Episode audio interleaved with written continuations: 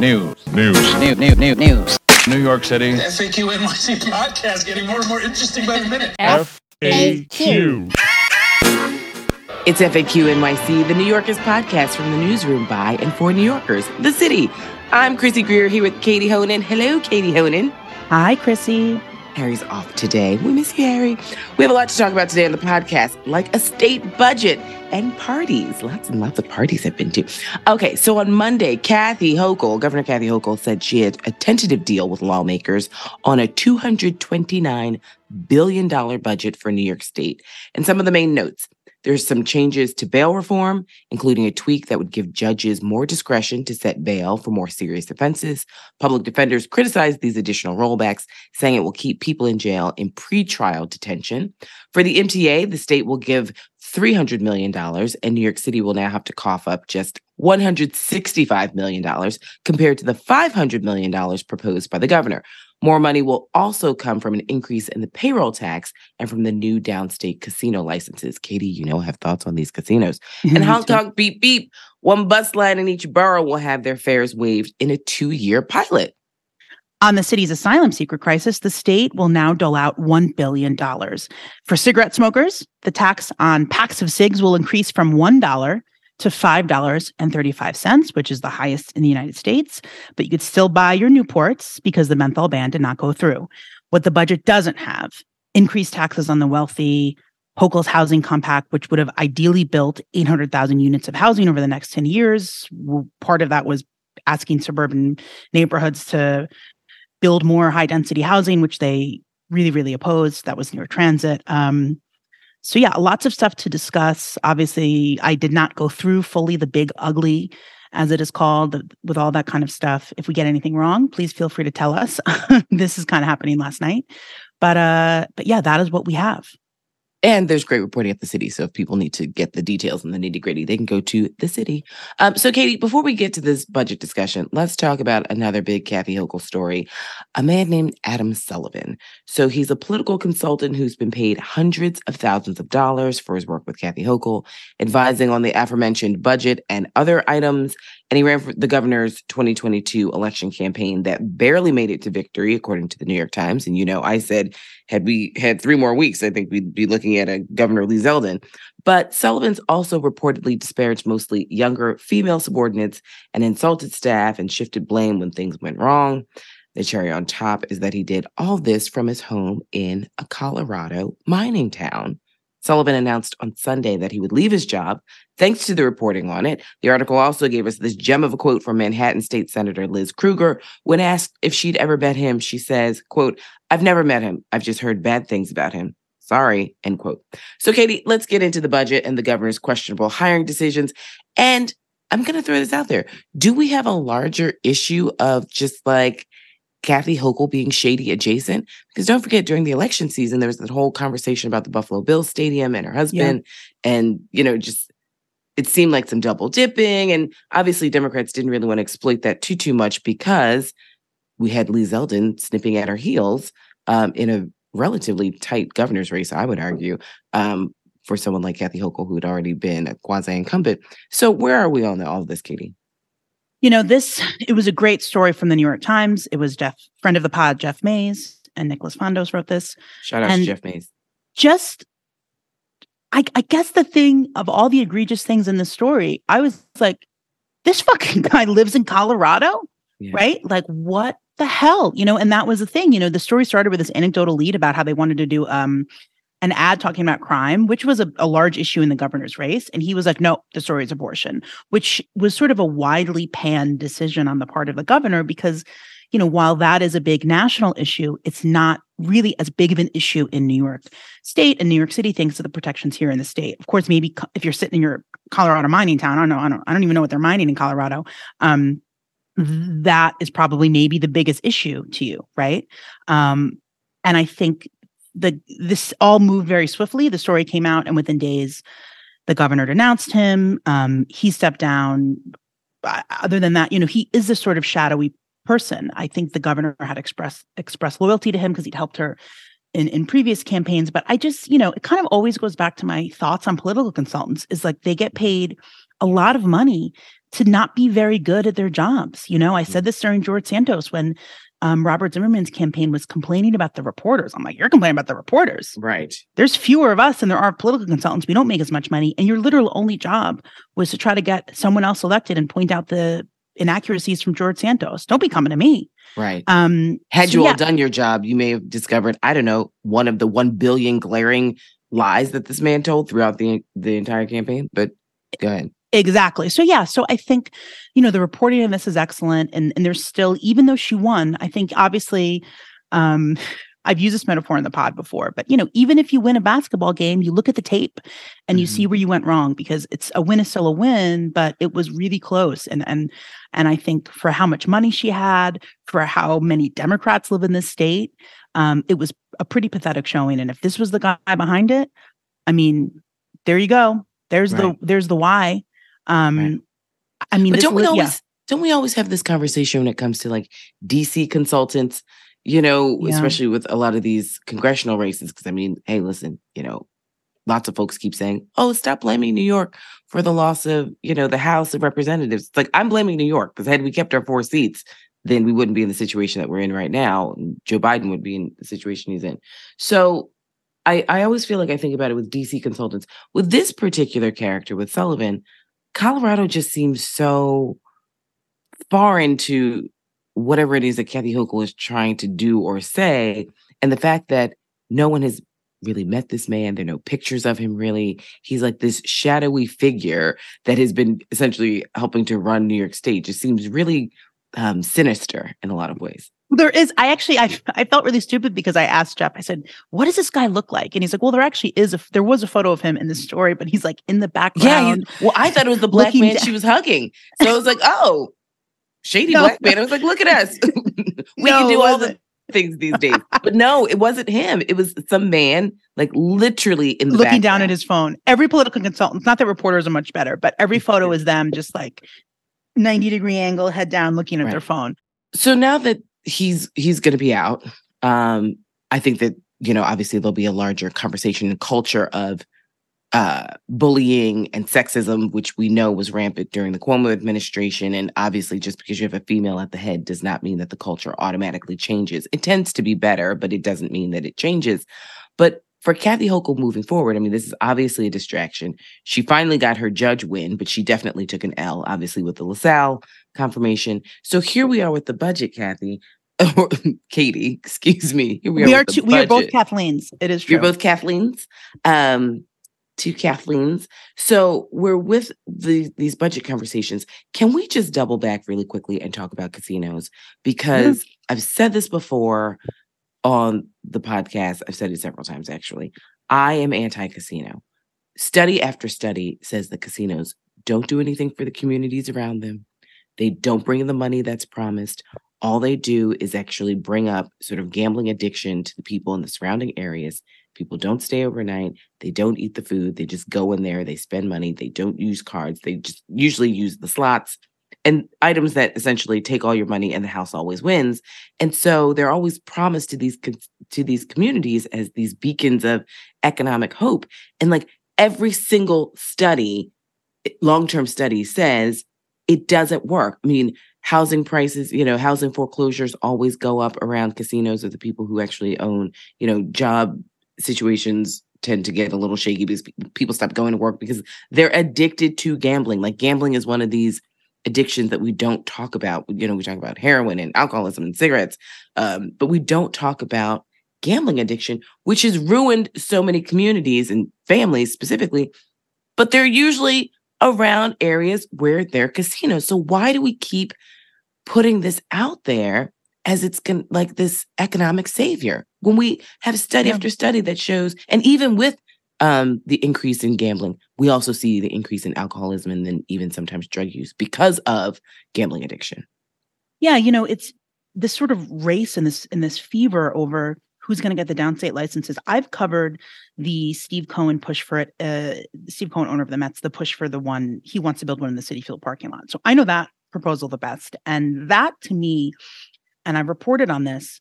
Um, you know, this is the thing. You hear the rumors Steve Cohen wants to build a casino. Cool. The problem is you get into this complicated thing of Citi Field is on a parking lot, but it's actually technically parkland. The reason the stadium was built was because of a park alienation, which is a state law. Okay, that's a breathless way to explain that. Um, you had Assembly Member Jeff Aubry a few weeks ago introduce. Well, let me let me let me let me rewind the tape.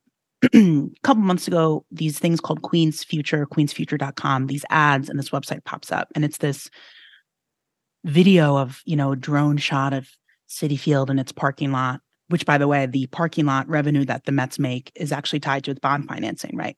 And you have to pay like sixty dollars to park there, and it's Queens deserves better.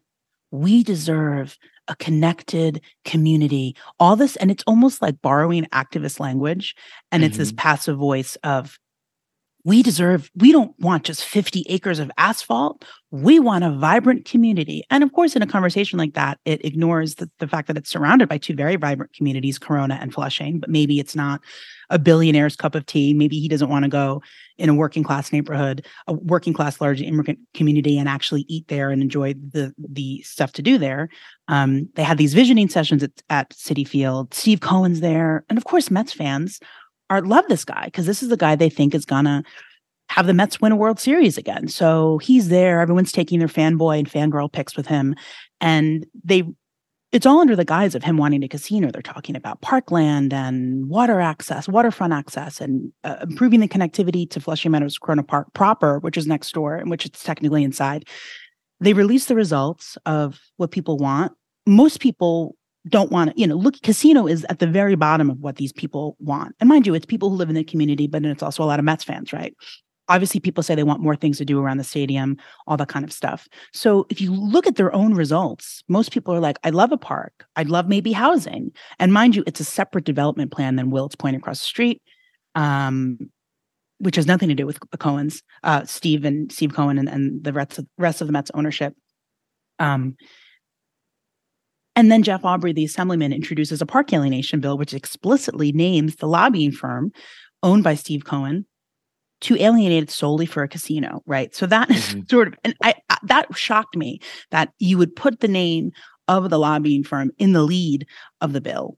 Um, mm-hmm. It doesn't mm-hmm. have a dual sponsor in the Senate, just in the Assembly. But yeah, so that is all. To say, it's a very long. I'm very passionate about this. It was a very long-winded way to say, look, you know, everyone is obsessed with getting these casino licenses. And yeah, you're right. I mean, how will it benefit the community? Who will it benefit in the community? And especially when it comes to the Mets bid, it all seems very like, you know, I these Instagram ads keep popping up. They never once mention the word casino. The mm-hmm. website mm-hmm. on queensfuture.com, there's not one word of casino. They say gaming, which is, you know, obviously right. we know means casino, but some people think I like an arcade. Yeah, some people don't with know a basketball that that game. Well, I think for me, part of the issue is like this feels a little too close to the Buffalo Bills conversation, right. where it's just like there's some lobbyists, there's backroom dealings, there's not really in full input from the community. There seems to be some disingenuous uh, framing of the benefits I'm looking at you, Jay Z and Barclays. Um, you know, we've seen this time and time again. So, like, I don't understand why we're having Groundhog's Day when it comes to these types of projects where the only people who lose are the folks who are actually in the community. Um, and I don't want to, I want to get your expertise on a few other things. I don't want to keep harping on casinos, but I feel like we'll be circling back on this just because it's, it's pretty gross. Um, so, Katie, you are on the MTA, even though you've talked about your car, but you you still hey, I, I take the MTA every single day, including this morning, and it's why I was late to recording this podcast. I um I support the MTA. I pay my two seventy five. Me too. Uh, but uh, you know, we we laid out that uh, the state's going to give us three hundred million, um, and we have to cough up just just a smooth one sixty five, um, and that's better than the five hundred that was proposed. Is this a win in your eyes, or or where do we go from here? I think the MTA always needs a lot more money than is being proposed. And when mm-hmm. it comes down to the, we would probably have to bring on a, uh, as my colleague Jose calls the, the transit. I forget the word he uses for the transit reporters. Um, a real expert. I'm not out here reading budget books, but I do think you know this is. It was a lot of money proposed. Mayor Adams was immediately opposed to the suggestion that they provide 500 million dollars for the MTA. Um, and I think, you know, it goes back to casinos, not to bring not so we don't want to go on another casino tangent, but yeah, this is um, this is the promise of this economic development. Like, well, in order we can build X, but it'll fund the thing that you need that is crucial to survive in New York City uh, that desperately needs money for repairs, just maintenance. Yeah, the capital repairs, improved service. Um, transit ad- advocates and activists have continued to ask for, you know, I think it's the six minute service. Um, even this proposal to make all the buses free, this pilot Mhm. program, we'll see how it works. Yeah, I'm Um, curious about that pilot program. Listen, you know, I think the Second Avenue subway is a boondoggle. Oh, no, we can't go before, and I down. We can't go down. I get those crazy tweets. It's like, you know, you're misinformed. I'm like, am I? We're using data from 60 years ago, and this thing is like hundreds of millions of dollars, like over budget, and it's useless. So I am curious about effective bus strategies. I am curious about like, could we do something like the Transmilenio in Bogota, Colombia? You know, what does you know there are lots of buses in germany that are free i'm really curious to see like how this pilot program shakes out and what the borough by borough distinctions will be and if it's done well can it actually help support families and you know young people who need to get around because being able to move around a city is you know that's like a that's a right you know i mean Yeah. the, if people can't move freely because of cost we have a problem in society Yeah, and I think you know I saw this was was a tweet from David Meyer, um, who I know listens to the pod, so I hope he hears us. You know, he said the issue isn't the cost of the buses necessarily; it's the service. So if Mhm. you're not going to allocate money and invest in buses, especially, um, and I take the buses a lot, like you'll be waiting for a long Mhm. time. Sometimes the app doesn't work. You know, Yeah. uh, they three come at once. It can be, um, you know, especially later on at night.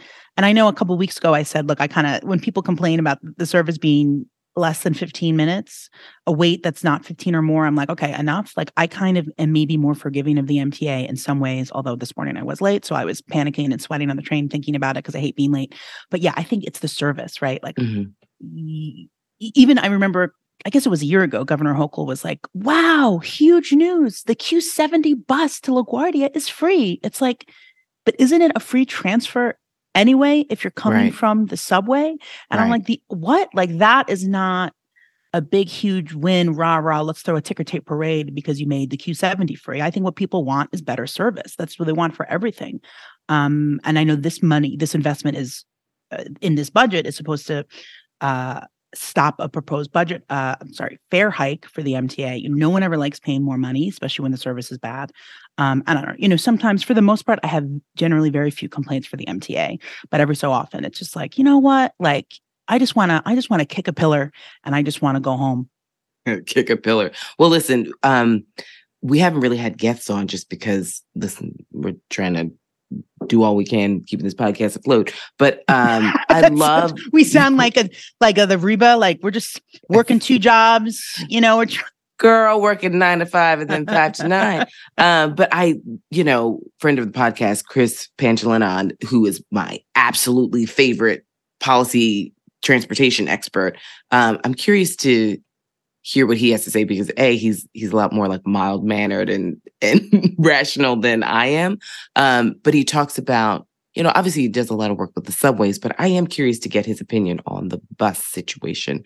Um, just we'll because on. come on, Chris. I know you listen to the pod. Um, I will circle back because I, I really do want to get his thoughts on where we are with the MTA. There's just um there's to me it just seems like it's run inefficiently. That's one part. Two, I think so many people who are in charge don't use public transportation or don't visit slash live in outer boroughs where they could sort of think about the city in a more holistic fashion. Remember during the Bloomberg era, like the MTA board, like all of them had those free Metro cards and none of them used it because they all had drivers. So it's like we need people who actually are at the table, who are stakeholders, who fully understand the necessity of all different types of transportation, Yeah. accessible transportation at that. Um, you know, we had our little rant about the buses not taking dollar bills and tourists Mm. not even know how to knowing how to get on the bus. I mean, that's just we're so antiquated when it comes to um, other cities, but definitely when we compare ourselves to international cities, I don't know why we don't go to other cities and, and sort of check that out. Okay, shifting gears before I gotta buzz on out of here, Katie. What else? I mean, you mentioned it really briefly, but I feel like we need to circle back. So the budget does not have the increased taxes on the wealthy Mm-mm. or this housing compact would have which would have built 800,000 units of housing over the next 10 years. Why was that left on the chopping block? just different nego you know it, this is was part of their negotiations and i think especially the housing plan was so panned by so many um nassau suffolk westchester hmm suburban county uh legislators and i think it was sort of it seemed like uh the governor it was just like crisis mode trying to make sure okay i don't want to piss too many people off. Um that is that. And you know this is all part of negotiations. Um i know some people wanted to increase minimum wage. There's always these issues that don't get put in uh and it's sort of going through to seeing what's in the big ugly what what is in there and what isn't um. Who Yeah. coined it the big ugly? i don't know. Someone listening probably knows. Mm, so please tell us um, so yeah so that is that and i think it all all politicians think about reelection and let's see barely winning in november like it's interesting i would be interested to see if the governor is challenged actually has a real challenge from someone who is like no we need to build more housing who isn't Mhm. as afraid of losing support in the suburbs because they do feel that they can generate enough i guess. And i don't want to I'm, I'm disparaging the suburbs as if no one in the suburbs is in favor of this i just mean the people representing them for the most part. Um but yeah so i think that is we'll see what this last year's election and what this budget cycle let's see what kind of momentum it can bring in terms of maybe uh someone to the left of governor hochul and what kind of challenge she can actually uh what they I don't, I don't know why i said she but they can mount if they want to actually challenge the governor. Hmm I'm really curious as to who's going to challenge Kathy Hochul in the Democratic primary. Yeah me too. In 2026. I mean, because she's ripe for a challenge. I mean, first of all, to be fair, women, no matter how well they're doing, get disproportionately challenged in a Yeah. primary and even in a general election, but definitely in a primary. So yeah, I'm curious as to who it'll be. I mean, I feel like, you know, Jumaane, because he ran for governor or lieutenant governor, then governor. I don't know if that's a road that he can or should take. Um, but yeah, so stay tuned, listeners. Okay. So we're going to shift gears to some parties. oh yeah I, I dubbed this the party report in our google doc i wish we had like a little party report song but i will say, ooh. there's a couple things. Uh, of course, the Met Gala was Monday night. The mayor did not go. We had Brad Lander and his wife went. Um, Oh, did they? who who else went? Uh, Commissioner Laurie Cumbo, DCLA Commissioner, Parks Commissioner Sue Donoghue, uh, Keith Powers, who represents the area of the Met, um, Councilman Chi Ossé, because he's in charge of the cultural affairs. Uh, uh, celebrities too. But since you know, do you really care about Doja Cat? If you're listening, No. you. I care Um, about what Keith Powers and Brad Lander were. Yes, yes, I do too. Um, I thought Karl Lagerfeld was an interesting choice considering, you know, his legacy has some some question marks and um hates fat people, I think. Uh, I saw some meme where it was a really tiny door. They said this is the entrance in honor of uh, Karl Lagerfeld. Um, I mean, I just did- the obsessive wealth with the cat. And I'm like, wow, you just don't care about poor people, huh? You want your cat to sort of live like a billionaire. Great. right. I mean, the Met Gala is, I guess, a fundraiser, so it all. But yeah, I, I, the Met Gala seems. I didn't follow it too closely. I think you know it's ironic. It would be funny for me sitting at home in my house sweatpants, like judging what people are wearing. Uh, I don't know Met why. Gala. I would think that you would really like it for whatever reason. I don't know No, why. I, I'm not opposed to it. It's just I like looking at the dresses and how Mhm. people are dressed, but I don't know what they do. It. I've actually asked Keith Power. I'm like, what do they do inside? I feel like I only ever see people on the red carpet. I'm like, are Right. they eating? Are they? Well, is there a also, how how do you eat? Because some of these costumes, I'm like, Yeah. you look like you're at a table by yourself because no one else can fit at the table with this costume Yeah. on. Or do you take the costume off in the bathroom and it's just like, okay, whoo, girl, now I'm in just like, you know, a black dress and Yeah, I don't know. That's I mean, I'll have to look up. uh, Maybe there's like a show or like is an awards, whatever. Did they give an know. award? I don't know. Um, I'm going to the Tenement Museum Gala, um, which by the time this airs, it'll be over. But um, that's my big gala that I'm excited there you go. about. Um, the other thing that happened this weekend, th- which the mayor did attend, the White House Correspondents' Dinner. Um, and Chrissy, I know you were down in DC as well. You did not attend. I was no, I didn't go to the dinner. Shout out to my other podcast, good friend Roy Wood Jr. I'm actually rocking a FAMU sweatshirt right now, um, which is his alma mater. Uh, so he hosted the White House Correspondents' Dinner. Uh, big deal for him. Lots of New York folks were there. I did not go to that. That's that's also a fundraiser for um, journalism, which is great. Uh, I was, according to the New York Times, at the hottest ticket in town. I was like, okay, 1962. Um, I was at the Griot Gala, okay. uh, where we gave Gayle King an award. Roy Wood Okay. Jr. stopped by to say hello. Um, Mayor Adams was in attendance. You know, uh, Wes the governor of Maryland, was there. Um, Jamal Bowman, I saw. Um, the two Justins from Tennessee were there. But Eric Adams not only was in the audience with, you know, some of the local Black millionaires that I sort of, you know, bump into at various events. Um, but Byron Allen gave him a specific shout out on wow. stage after Diana Ross performed. What? Um, saying that, you know, he was like, this is my favorite mayor. And the crowd was somewhat receptive. No one, you know, no one like no one booed or anything like that. Um, but yeah, he was in attendance, looking sharp as a tack, and it was very clear that Byron Allen, who's uh, you know, in works to try and buy, was it BET against Tyler Perry? They're trying to buy something. I can't remember which one they're trying to buy. They're competing against one another. Two black millionaire billionaires. Um, uh, is a fan. Wow. So Diana Ross opened for Mayor Eric Adams. He didn't speak. I know. Um, I'm just kidding. um, he didn't speak, but uh, yeah, he's uh, he was in attendance and it was it was quite nice. And you also went to the Knicks game. I've been calling Chrissy Spike Lee oh because oh she's gosh. been. I, am like, what are you at every Knicks game? No, I wish. Um, but low key, I was like ten seats behind Spike Lee. So I went to round one, game three. Um, friend of mine got me tickets, and then I took. You know, this is what happens when you're good to people, right? I took my brother-in-law's best friend's kids who were like crazy Knicks fans. You know, eight and ten, just the sweetest little gumdrops ever. Then their parents got a box somehow from friends of friends and like a, a fantastic like mid-court box. My seats were pretty good the first time, but so I went to round two, game one against the Heat, and I'd seen the Knicks versus the Heat during the regular season. Jimmy Butler zero percent body fat, um, and you know it's one of those things where honestly, Katie, I gotta say, I've been to a lot of Knicks games. I've never been to a Knicks game where they lost. So I was one of those fans where I have like a warped sense of being a Knicks fan because my whole thing is, well, every time we go, we win. Yeah, yeah, yeah. So like it's grand. And I've got my little Jalen Brunson. What are you crying about, guys? yeah, like come on, Knicks fans. Like, you know, get thicker skin.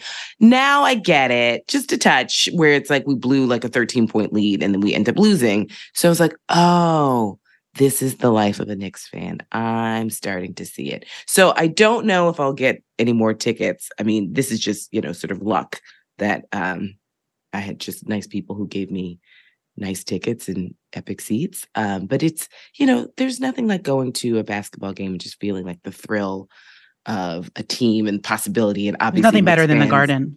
Nothing's better than the garden. You know, I hate Barclays for a host of reasons, but it's just like a rubbish, rubbish arena. Um, but there's nothing like the garden. And I gotta say, you know, you know, I've talked about Mets fans where I'm like, mm, I love the Mets, but some of the some of these fans make me okay. feel a little American right. flag esque. Okay. Um, but I feel like going to the garden, like the fans are just, it's a real cross section, but everyone's so pumped.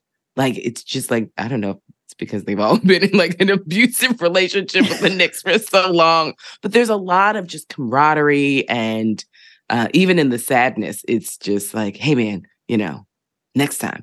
Um, so yeah, that's um that's well, we'll we'll know by next week how the Knicks did. Um, yeah, that's true. Come on, Knicks. Go New York, go New York, go. We, I, I they could use saying it. I could keep, use a see that was that's a core 1994 memory for yeah. me as a kid. I could really use another ticker tape parade. Yeah. So yeah, I love a good ticker tape. Now, speaking of parties, so I saw the the fantastic story about the weddings in Gracie Mansion. Oh. the the mayors hosted some weddings at the mansion, which I actually I don't, you know, I have issues with a lot of things. I don't know why I don't really have an issue with that sort of um if he says it's the people's house. Now, it's a lobbyist who had a wedding there, a campaign staffer, and someone else. Caviar heiress. Okay. Oh, caviar. That's right. well, hers so, was a civil star. Yeah. Um. So, uh, tell us a little bit about the Gracie Mansion story and have we have we lost friendship with the mayor forever? I oh no, I don't really... think he's ever coming on the pod. Um, he's too busy talking to Sid Rosenberg. The yeah, so check it out on the city.nyc. You know, I it's funny, and I'll I'll just briefly think. Uh, two things piqued my interest on this, and the first I put in the story. Um, they always have a party for reporters. Tradition. You pay 50 bucks. Although this year they ran out of beer. I don't drink of these things anyway, but they ran out of beer pretty quickly. It was very, very tiny vegan apps. I didn't mind that they were vegan. It was the size of them, mm-hmm. you know? Uh, and then they were really rushing us out. 858. Mm. They were like, you gotta get out, you gotta get out. And and for the first time, it was only the one portion of the ground floor. And in previous years, you had the full first floor, the dining room, there's a little crudité platter, whatever. 858, they're like, you gotta go. You gotta go. As we were leaving Gracie Mansion, I see other people coming in. And I was like, oh, we got two. Is parties? there another party tonight? Like it's 9 p.m. on a weekday. I was like, what is going on? I'm asking the people as they're coming in. I'm like, what is this for? Someone's like, don't talk to her. Don't tell her. Um, Oh, I was like, what? It was raining too, ruining my blowout. But I'm just thinking, like, what is going on? And someone finally said, oh, it's a law enforcement party, you know. And then I see on Instagram, it's a party for the Customs and Border Protection, uh, their holiday party. I still don't know how that happened or why it happened. So then I foiled, you know, for the list of all the parties. Uh, the thing about the city's freedom of information law. Like, okay. I don't mean any shade to anyone listening who's a, a FOIL lawyer for the city, but like, I'm literally getting foils from 2019 where they're like extended. I'm like, at this fucking point, like, Right. don't even just just put it to bed. So, and then a couple weeks later, I see on Twitter, lobbyist Scott Levenson gets married at City Hall, um, and I'm thinking, you know, good for him, but at the same time, like a registered lobbyist in the city, like if he visits City Hall, he has to register for it. Like, is there any regulation for that? Going to the mayor's house, foil for? Mm, I actually you're sent such two. a you're I just- such a good reporter. I was- I was like, just what is adore you to this? And you then such a good reporter. I put in the foil request. You know, this is this is a funny true story. I hate to admit it. I literally forgot that I had foiled for it weeks earlier, and then I foiled for it again. Um, but it didn't matter because I haven't gotten either. But just Mhm. based on the Instagram tags of Gracie Mansion, is kind of how I saw more weddings and more events. And it's just this question of the thing is like legally. Conflict of Interest Board is like, well, we really only regulate lobbyists giving gifts to politicians, not the other way around. It's his house. You know, it gets into this murky question of like, it's the And is he in attendance? Yeah, yeah, he's he's performed Okay. all the ceremonies. You know, the caviar heiress, um, her family owns Marky's Caviar. She said that some friends of hers connected, but she, she didn't want to speak further about how you know it's not every day you get to get married at the, in the mayor's house by the mayor. Um, Right. But yeah, I think there's larger questions about like what are the costs to the city, right? Because it's even though everyone you bring, you know, they don't pay a rental fee, right? Which is like unheard of. If you get married Right. at any other historic house, you pay a rental fee, you pay for all the food, you pay for the setup, the chairs, the this, the caterer, everything. Um, obviously they were paying for the food, the caterers, the if they had a, you know, they didn't have a DJ from what I could see. But, But- it's still cost to the house. Like there's still the city's incurring some cost. yeah, you know, parks departments there, police, uh, you know, that's a little bit harder to quantify. Um, but anyway, I thought it was a fun little story and you know, people's house. If you want to get married at Gracie Mansion, you just got to know the guy who lives there. Um, and yet there's a wedding industrial complex. So to, it really is the only place probably in New York City where you, I think you even have to pay for the permit if you get married like under a tree in Prospect Park. Oh yeah. I mean everything is I mean this city, geez, it's going outside. It's just expensive. Um, well, I guess we can pretty much seal the deal that Eric Adams is not gonna come on just one by one. He's just like, you know what? None of y'all. I think we might be over three, uh, or maybe 0.5 for three. I think he's sometime you on Chrissy Greer.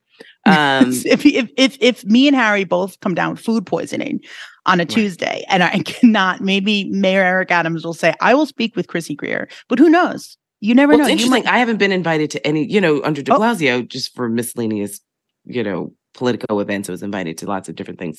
I haven't been invited to a single thing at Gracie Mansion. Well, I mean, just show up. I mean, there's parties all the time there. You can probably just like roll up, and I'll let you know when they are. Pull up. Right. Uh, just pull up. It's On party that- time. uh, pulling up on that note, um, thank you all for listening. See you next week. Any questions, complaints, or comments, direct them to Chrissy Greer. No, I'm just kidding. You could, yeah, you could send them to both of us. I enjoy talking. I enjoy talking to you. I know you too, You're Chrissy. You're, you're a really good reporter. You really are. FAQ. This has been FAQ NYC. We're part of the city, a nonprofit, nonpartisan newsroom dedicated to hard hitting reporting that serves the people of New York. Our work is freely available to everyone at thecity.nyc and is supported by listeners and readers like you. Go to thecity.nyc slash give if you'd like to pitch in. We are an affiliate of NYU's McSilver Institute for Poverty, Policy, and Research, and a proud member of the Brickhouse Cooperative of Independent Journalists, Critics, and Artists. Find it all at popula.com. Our hosts this episode were Chrissy Greer and me, Katie Honan. Harry Siegel is our executive producer. Adam Kamara is our engineer. Thank you, listener, for joining us and making it this far. Be kind, be cool, and we'll be back soon with more.